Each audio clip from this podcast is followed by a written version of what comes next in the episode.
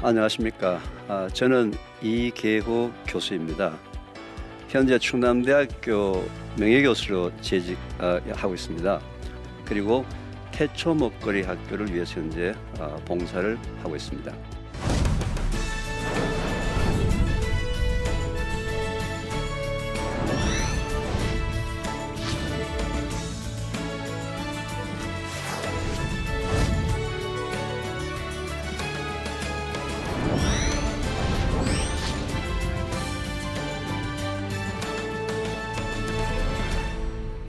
오늘은 특별히 현재 이 코로나 때문에 전 세계가 지금 혼란 상태에 있습니다.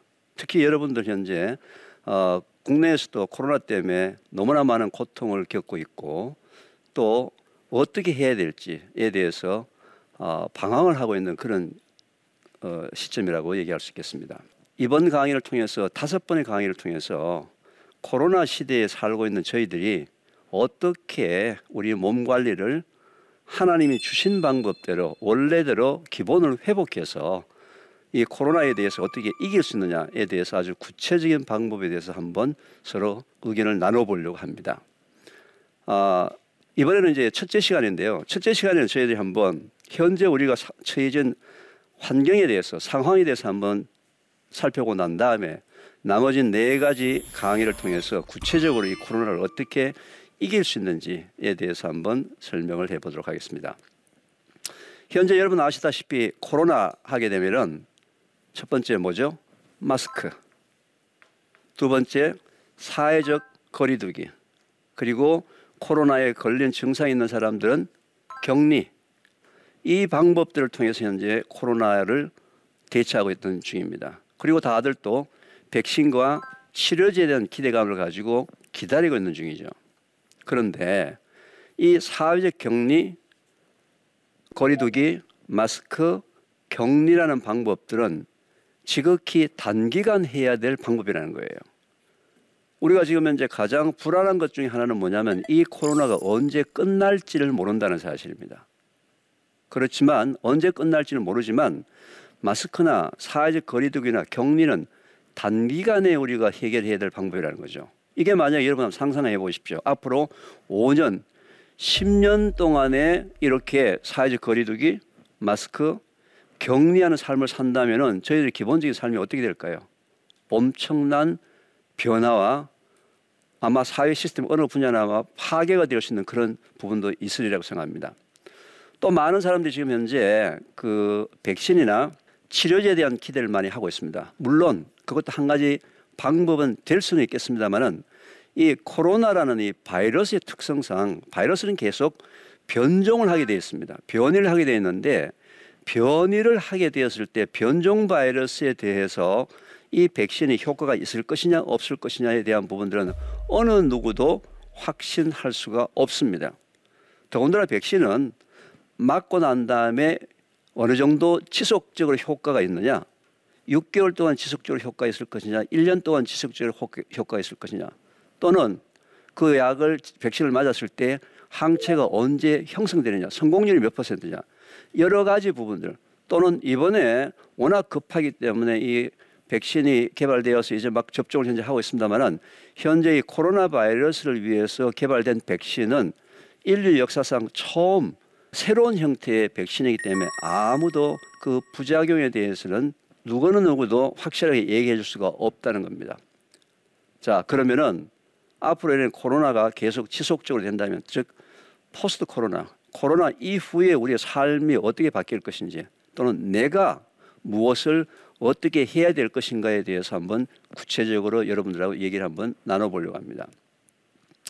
결국 이 코로나 바이러스 문제가 장기간으로 간다면 결국 하나님이 태초에 인간을 창조하시면서 우리 인간에 대한 면역력, 면역력을 어떻게 유지하느냐에 따라서 결국 코로나에 대해서 이길 수 있느냐 없느냐가 결정이 된다는 겁니다. 여러분 면역력 하게 되면 또 많은 사람들이 아 그거 몇 가지 뭐 이거 먹으면 된다더라 저거 먹으면 된다더라 그런 게 아니고요. 면역력은 전인적인 거라는 겁니다. 먹거리, 생활 습관 그리고 우리 환경 이 세 가지가 동시에 작동을 해야만 되는 것들이 바로 면역력인데 문제는 인간이 처음 태어날 때 하나님이 주신 그 면역력은 모든 질병을 다 이길 수가 있습니다. 코로나 바이러스도 이길 수가 있고요.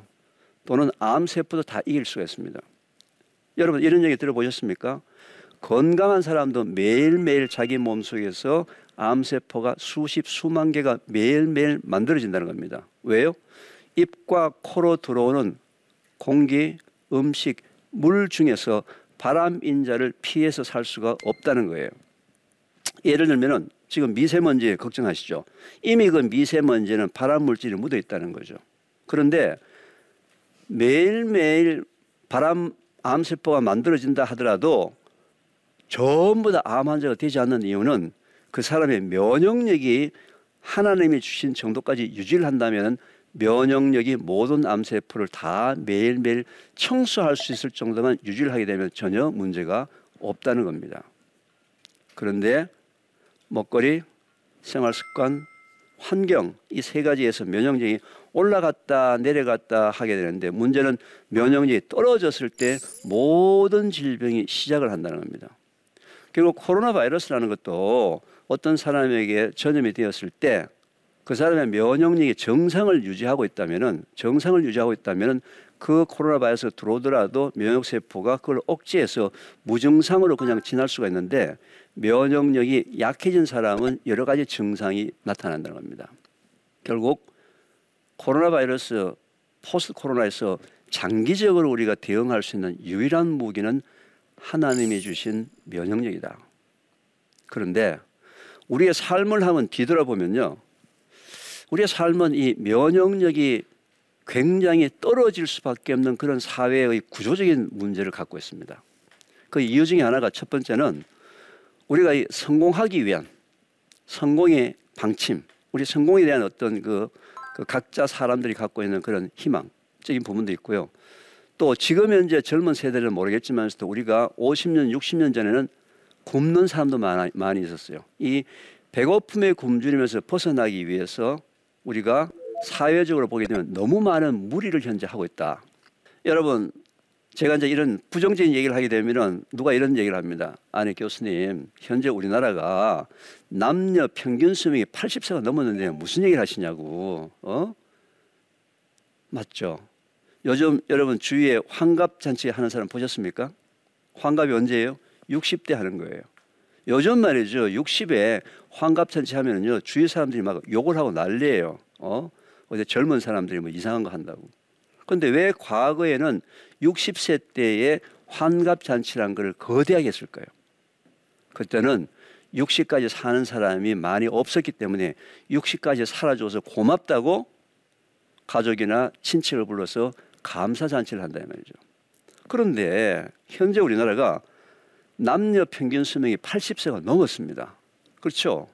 그런데 보건복지부의 공식적인 통계에 의하면은 80세까지 살 때 3명당 1명이 암에 걸린다는 거예요. 여러분, 80세를 사는 게 중요한 게 아니죠. 그죠? 건강하게 80세를 살아야지 3명당 1명이 암에 걸려서 80세를 산다는 것이 의미가 있어요? 의미 없다고 봅니다, 저는. 그렇죠, 그죠?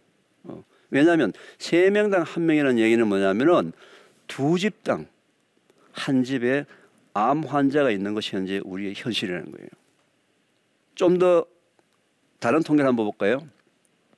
현재 우리나라에 인구 10만 명당 45명의 대장암 환자가 있습니다.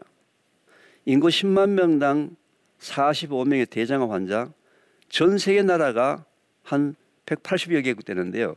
전 세계에서 몇 등쯤 할까요? 대장암 발병률. 10등? 3등? 2등? 5등. 5등이라고 얘기하신 분은 우리나라를 너무 무시한 것 같아요. 우리는요, 뭐든지 간에 1등 안 하면 안 합니다. 전 세계 1등이에요.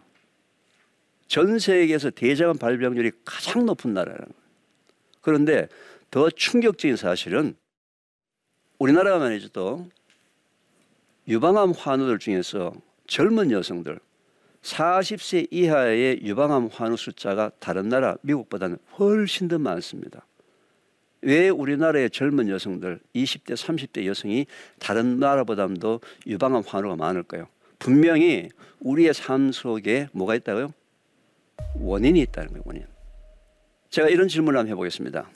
여러분들, 우리나라 산에 어떤 종류의 나무가 제일 많은지 아세요?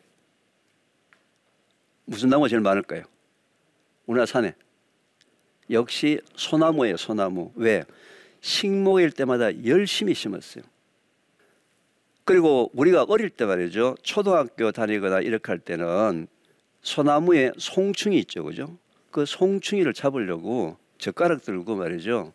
산을 막 다니면서 송충이를 잡았던 그런 기억이 나요. 우리가 이렇게 열심히 열심히 나무를 가꿨기 때문에 이렇게 짧은 시기에 산의 나무가 그렇게 많은 거예요. 전 세계에서 산의 나무가 가장 빨리 자란 것도 우리 한국입니다. 굉장히 반가운 일이죠, 그죠? 열심히 우리가 갖고 있기 때문에 산에 소나무가 굉장히 많아요. 소나무 다음으로 많은 나무가 뭘까요? 산에. 혹시 아세요? 소나무 다음으로 우리나라에 많은 나무가 뭘까요? 또 누가 이런 얘기하면 이제 아카시아 아닙니까? 근데 아카시아는 산보다는 집주에 많아요. 산에 많은 나무는 소나무 다음으로 많은 나무는 참나무입니다. 참나무. 참나무가 어떤 나무인지 아세요? 참나무는 숯을 만드는 나무 있죠. 숯. 그죠? 숯 만들고 표고버섯 키우고 하는 그 나무. 그걸 참나무라고 얘기합니다. 또는 그 참나무가 뭐라고 얘기하죠? 상수리 나무라고 얘기합니다. 상수리 나무가 뭐예요? 도토리 나무. 그죠? 도토리가 열리는 그 나무가 바로 참나무예요. 근데 여러분 참 이상하지 않아요? 소나무는 말이죠. 우리가 식목일 때마다 모든 국민들이 어린아이부터 어른까지 매년 엄청나게 심었기 때문에 산에 소나무가 많은 건 우리가 이해가 되는데 참나무는 아무도 심지도 않았는데 왜 참나무가 산에 그렇게 많을까요? 소나무 다음으로 많을까요? 자, 이 도토리 나무가 가을이 되게 되면은요, 도토리가 열려요. 그렇죠, 그죠? 도토리가 열리면은 다람쥐들이 다람쥐들이 그 도토리를 따먹으려고 이제 따가지고 겨울에 자기 양식을 하려고 따서 따가지고 자기만 아는 장소에 숨겨놓습니다. 그렇죠, 그죠? 자기만 아는 장소에다 숨겨놓는데 이 다람쥐가 말이죠 욕심이 매우 많아요. 다람쥐 욕심 아주 막 엄청납니다. 욕심이 많아가지고 보통 거 이제 도토리를 따가지고 옮길 때 양 손에 쥐고 옮기게 되면은 도토리 가져가봐야 최대한 몇 개요? 두 개밖에 못 가지고 가죠. 근데 이 다람쥐는 말이죠. 욕심 많아가지고 그 도토리를 자기 볼에다 집어넣습니다. 볼에다 집어넣어가지고 보통 한 볼에 보통 여섯 개, 일곱 개, 여덟 개 집어넣어서 완전히 풍선껌 같이 완전히 볼이 완전히 이렇게 커져요. 양쪽에다가 거의 열 개 정도의 열개에서 열다섯 개 정도의 도토리를 막 잔뜩 집어넣어가지고 잔뜩 집어넣어가지고 자기만 아는 장소에 가서 도토리를 숨겨놓습니다. 그런데 이 다람쥐가 머리가 나빠요. 머리가 나빠가지고 자기가 어디다 숨긴지를 다 기억을 못해요. 그래서 가장 많이 따먹는 것이 절반 정도. 열 개를 숨겼다면 한 다섯 개는 자기가 먹이를 먹고 다섯 개는 못 따먹은 거예요. 못 찾은 거예요. 그 못 찾아 먹었던 도토리가 싹이 터서 싹이 터서 아무도 심지도 않은 그 산에 도토리 나무가 참나무가 그렇게 많은 겁니다. 근데 만약에 이 다람쥐가 이 다람쥐가 인류대학 수능 1등급 머리가 굉장히 좋은 그런 똑똑한 다람쥐였다면은 자기가 숨긴 도토리를 다 찾아먹고 또 다른 사람이 숨긴 도토리 있죠. 그걸 봐놨다가 전부 다 혼자서 20개, 30개를 다 찾아 먹으면은 산에 나무 한 그루가 없다는 거예요. 한 그루가. 이게 무슨 얘기냐면은 이 세상에 꼴찌가 존재해야 될 이유가 분명히 있다는 겁니다. 그런데 우리 한국 사회는 꼴찌를 인정해 주지 않아요. 꼴찌는 패배자예요. 항상 패배자예요. 그래서 꼴찌는 무조건 이겨야 돼요. 그런 삶을 지금까지 우리가 살았다는 거예요. 그래서 이 세상에 꼴찌가 존재하기 때문에 산이 산다고 산이 푸르르다 이 말이죠. 그런데 이 꼴찌 다람쥐가 도토리를 숨길 때 보게 되면 자세가 매우 진지합니다. 어떻게 해요? 자, 못 찾아 먹었던 그 도토리가 싹이 틀려면 반드시 도토리가 무엇에 붙어 있어야 할까요? 그죠? 흙에 흙. 그죠? 흙에 붙어 있어야지만 싹이 튼다 이 말이죠. 근데 만약에 꼴찌 다람쥐가 게을러 빠져가지고 대충 그냥 낙엽 사이에다가 도토리를 숨겨놓게 되면은 흙에 묻어 있지 않는 것 도토리는 다 썩어버립니다. 이 꼴찌 다람쥐가 도토리를 숨길 때 보게 되면은 그 짧은 앞발을 가지고 낙엽을 하나 하나 하나 드러내서 저 땅끝까지 꾹 꾹 집어넣는 최선을 다합니다. 이 세상이 세상답고 산이 푸르른 이유는 꼴찌 다람쥐가 꼴찌 다람쥐가 최선을 다했기 때문에 그런 거예요. 그런데 지금 우리의 사회는 지금 우리의 사회는 꼴찌한테 뭘 요구합니까? 최고가 되라고 요구를 하고 있다는 거예요. 따라서 꼴찌가 필요한 것은 최고가 아니고 뭡니까? 최선의 삶을 살아야 된다는 거예요. 혹시 여러분 주위에 꼴찌로 살고 있는데 최선을 다하는 사람이 있는데 계속 실패한 사람이 있다면 어떻게 해줘야 됩니까? 이제는 격려를 해 주셔야 돼요. 너 때문에 우리의 인간의 삶에 인간다운 세상이 현재 이루어지고 있는 중이다. 근데 우리는 지금까지 그렇게 살지 않았어요. 꼴찌도 최고를 해서 최고가 되려고 노력하고 그러니까 무리할 수밖에 없죠. 중간도 최고가 되려고 하고 최고도 최고가 되려고 하고 이렇게 하다 보니까 현재 우리 사회는 말이죠. 우리 사회는 면역력이 떨어질 수밖에 없는 사회 구조 속에 있다는 겁니다. 여러분 우리 주위에 말이죠. 실패한 성공자라는 얘기 들어보셨습니까? 아니 그게 무슨 말이에요? 실패하면 실패했고 성공했으면 성공했는데 실패한 성공자란 말이 무슨 말이에요? 어떤 사람이 성공을 하기 위해서 수단과 방법을 가리지 않고 성공을 했습니다. 자기 사업이나 자기 전문 분야에서는 성공을 했는데 성공을 해놓고 보니까 그동안의 삶 자체에서 너무 무리를 많이 해서 너무 무리를 많이 해서 육체적으로 건강이 나빠졌어요. 그럼 이 사람은 성공했을까요? 아니죠. 자기 사업이나 자기 전문 분야에 대해서는 성공했는지 모르겠지만 자기의 삶에 대해서는 철저하게 실패한 실패한 성공자라는 겁니다. 우리 주위에 지금 현재 기성세대 중에서는 실패한 성공자가 너무 많아요. 우리 주위에 실패한 성공자 너무 많은데 제가 개인적으로 가장 가슴 아프게 생각하는 부분들은 우리 50대, 60대, 70대의 우리 기성세대들은 60대 기성세대들은 배고픔에 굶주리면서 벗어나기 위해서 무리를 했기 때문에 그 시행착오를 현재 건 문제가 없는데 현재 우리의 10대, 20대, 30대의 우리의 젊은 세대가 실패한 성공자의 길로 현재 걸어가고 있다는 거예요. 실패한 성공자의 길로. 이런 부분에 대해서 우리가 좀 뭔가 이제는 변화가 있을 시기가 되었다. 변화가 있을 시기가 되었다. 제가 지금 아까 처음에 소개를 할 때 태초 먹거리란 그, 그 학교를 운영하고 있다고 얘기했는데요. 그럼 태초 먹거리가 도대체 뭐냐? 자, 우리의 먹거리가 말이죠. 우리의 사람의 몸을 분석해 보면 이 단단한 살이나 뼈는 토양 흙 성분하고 화학적 성분이 똑같아요. 우리 인체는 액체 성분을 분석해 보면 바닷물의 성분하고 똑같습니다. 즉 인간은 뭐예요? 인간은 자연의 한 부분이라는 겁니다. 따라서 인간의 몸은 흙 성분하고 동일하게 구성이 되어 있기 때문에 반드시 우리가 흙으로부터 영양 성분을 공급받아야지만 살도록 그렇게 되어 있거든요. 그런데 아침에도 흙 먹고 점심 때도 흙 먹고 저녁 때도 흙 먹고 얼마나 맛없고 따분합니까? 그래서 하나님께서 우리를 대신해서 흙 속에는 영양 성분을 공급해 주기 위해서 이 세상에 식물을 창조하셨습니다. 식물이 하는 역할이 뭡니까? 매우 단순합니다. 어떻게 해요? 걔들은 그냥 뿌리를 땅속에 내려가지고 뿌리를 통해서 사람들한테 필요한 영양 성분을 모아가지고 잎이나 줄기나 열매에다가 농축해서 우리한테 전달해주는 역할을 하는 거예요. 근데 혹시 안 먹을까 싶어서 이제 거기다 향도 넣고 단맛도 넣고 색깔도 넣고 해서 먹어라 하고 이제 우리한테 이제 보여주는 거죠. 이 먹거리는 우리 인간이 살아나가기 위한 가장 기본적인 방법으로 진행이 되는데 불과 인류 역사상 200년 전부터 이 먹거리가 대량 생산을 하기 시작합니다. 왜요?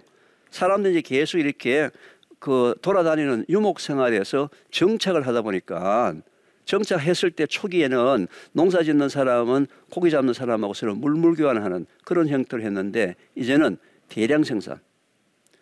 식품의 대량 생산한 지가 인류 역사상 불과 200년밖에 되지 않았어요.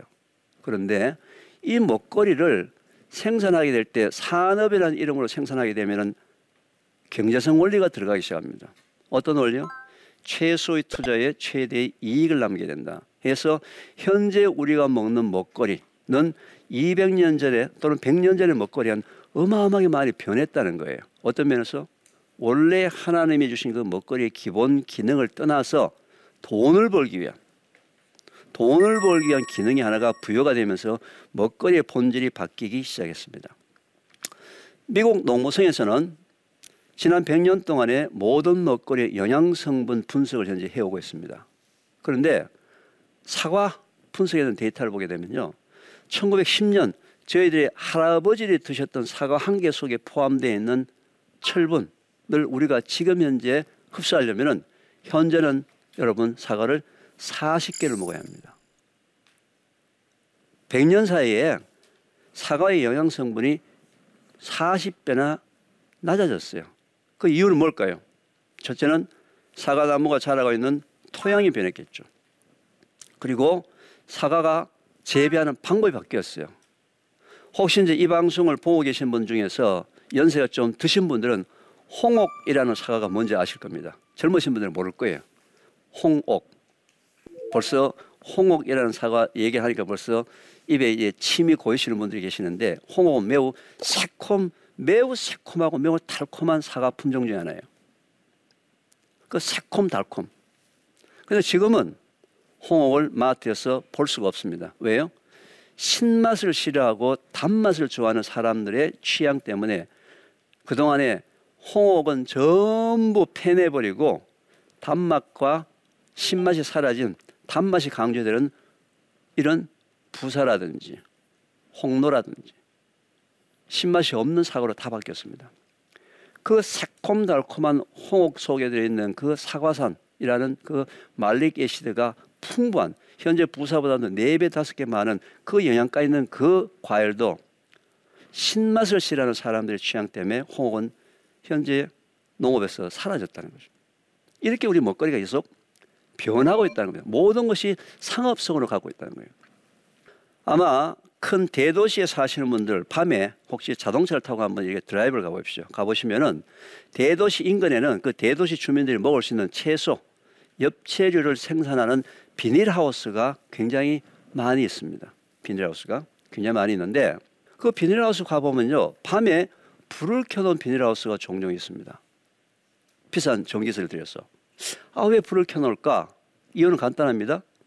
일주량을 많이 쪼여가지고 빨리 자라게 하려고. 실제로 우리가 건강이 나쁘게 되면은 많은 사람들이 유기농이라는 채소를 접근합니다.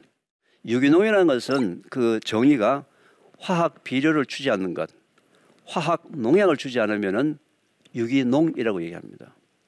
그런데 우리가 즐겨 먹고 있는 그 비싼 돈을 주고 사간 그 유기농이 어쩌면은 지 태어나서 평생 참 한숨도 못 자고 재배된 채소일 수가 있습니다. 무슨 얘기 아시죠? 그죠? 키우는 방법에 대해서는 유기농의 기준에 들어가지 않는다는 겁니다. 그래서 그 여러분들 한 일주일 정도 잠 못 주무시게 되면 어떻게 됩니까? 그죠? 인간의 꼬라지 모습이 아니겠죠. 그죠? 엉망진창이겠죠. 근데 그 채소는 평생 자기가 태어나서 잠을 한숨도 못 자고 우리 밥상에 올라온다는 겁니다. 그건 하나님이 원래 주신 그 먹거리가 아니라는 거죠. 상업적으로 키워진 먹거리라는 겁니다. 자, 우리 주위에 이렇게 많은 그 어, 원래 창조의 원리에 벗어난 먹거리들이 상업성이라는 것 때문에 지금 먹거리가 변했다는 거예요. 그리고 우리의 삶의 환경이 변했다는 겁니다. 이제 이런 그 먹거리 부분들을 원래대로 회복하려고 노력하는 사람들이 굉장히 많지만 우리 영향을 미칠 수 있는 부분은 굉장히 그렇게 크진 않아요. 현재는 삶 속에서 우리가 어떻게 먹거리를 바꿀 거냐. 제가 지금 아까 말씀드렸다시피 태초 먹거리라는 이름을 가지고 이제 지금까지 어, 지난 10년 동안에 어, 일반인들 대상으로 무료로 현재 강의를 진행하고 있습니다만은 저도 하나님이 원래 만든 태초 먹거리가 뭔지는 저는 모릅니다.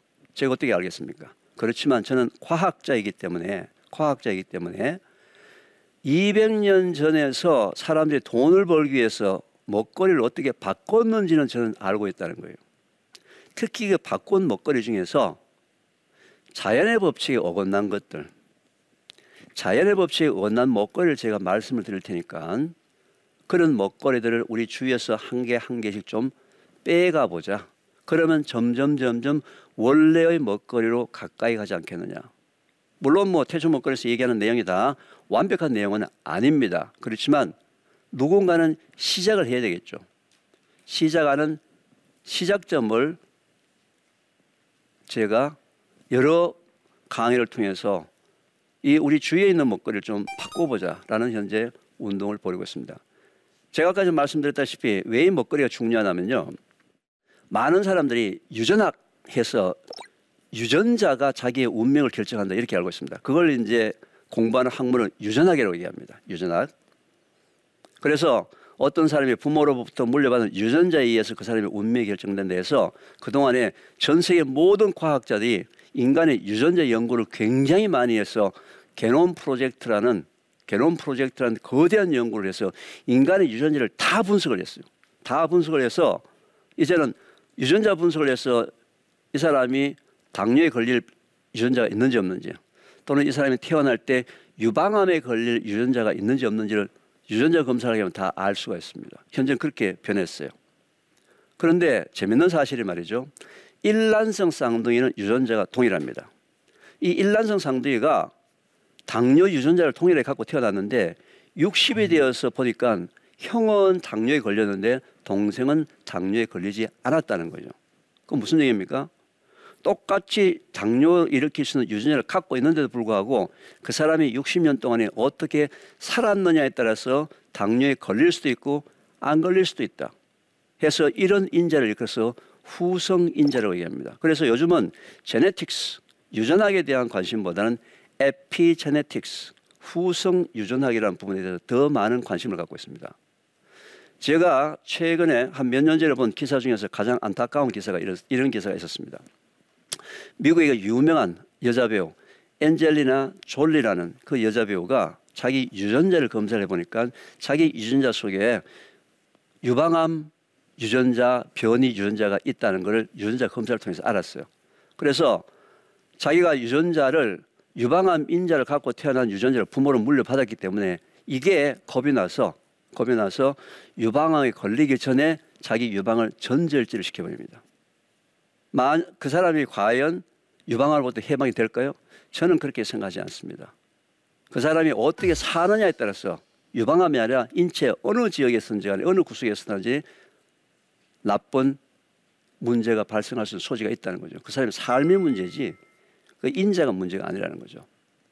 그래서 제가 오늘 첫 번째 시간에서 우리 코로나를 대비한 면역력에 대한 부분들은 지금 제가 면역력 얘기하게 되면 막 이거 먹으면 좋다 하더라 저거 먹으면 좋다 하더라 어떤 단편적인 내용을 가지고 얘기하시는데 그게 아니고 전인적으로 먹거리, 생활 습관, 환경, 특히 환경 중에서도 정신적인 환경 이 부분에 대해서 네 가지 강의를 통해서 네 번의 강의를 통해서 여러분들한테 구체적으로 설명을 드리겠습니다. 그렇게 되면은 코로나에 대해서 내가 이제는 무엇을 할 수 있다는 자신감이 있기 때문에 코로나에서 이길 수 있는 그런 환경이 되리라고 저는 믿습니다. 이렇게 해서 첫 번째 강의는 이걸로 마치도록 하겠습니다. 감사합니다. 우리가 지금 현재 가장 불안한 것 중에 하나는 뭐냐면 이 코로나가 언제 끝날지를 모른다는 사실입니다. 마스크나 사회적 거리두기나 격리는 단기간에 우리가 해결해야 될 방법이라는 거죠. 이 코로나 바이러스 문제가 장기간으로 간다면 결국 하나님이 태초에 인간을 창조하시면서 우리 인간에 대한 면역력, 면역력을 어떻게 유지하느냐에 따라서 결국 코로나에 대해서 이길 수 있느냐 없느냐가 결정이 된다는 겁니다. 면역력은 먹거리, 생활 습관, 환경 이 세 가지에서 면역력이 올라갔다 내려갔다 하게 되는데 문제는 면역력이 떨어졌을 때 모든 질병이 시작을 한다는 겁니다.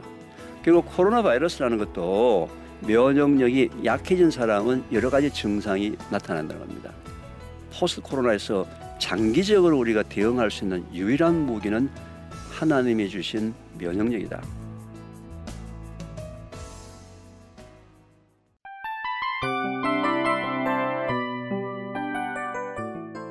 이 프로그램은 청취자 여러분의 소중한 후원으로 제작됩니다.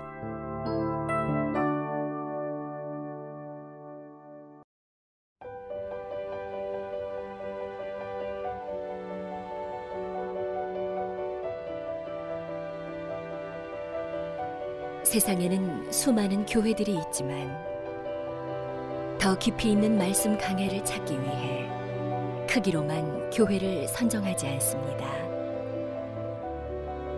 보다 좋은 영적 콘텐츠를 더 많이 나누기 위해 방송비를 받지 않습니다. 1년 365일 복음만 전하고 싶어서 우리는 광고를 하지 않습니다. 온누리의 복음을 땅끝까지 CGN TV와 함께 땅끝 선교사가 되주세요.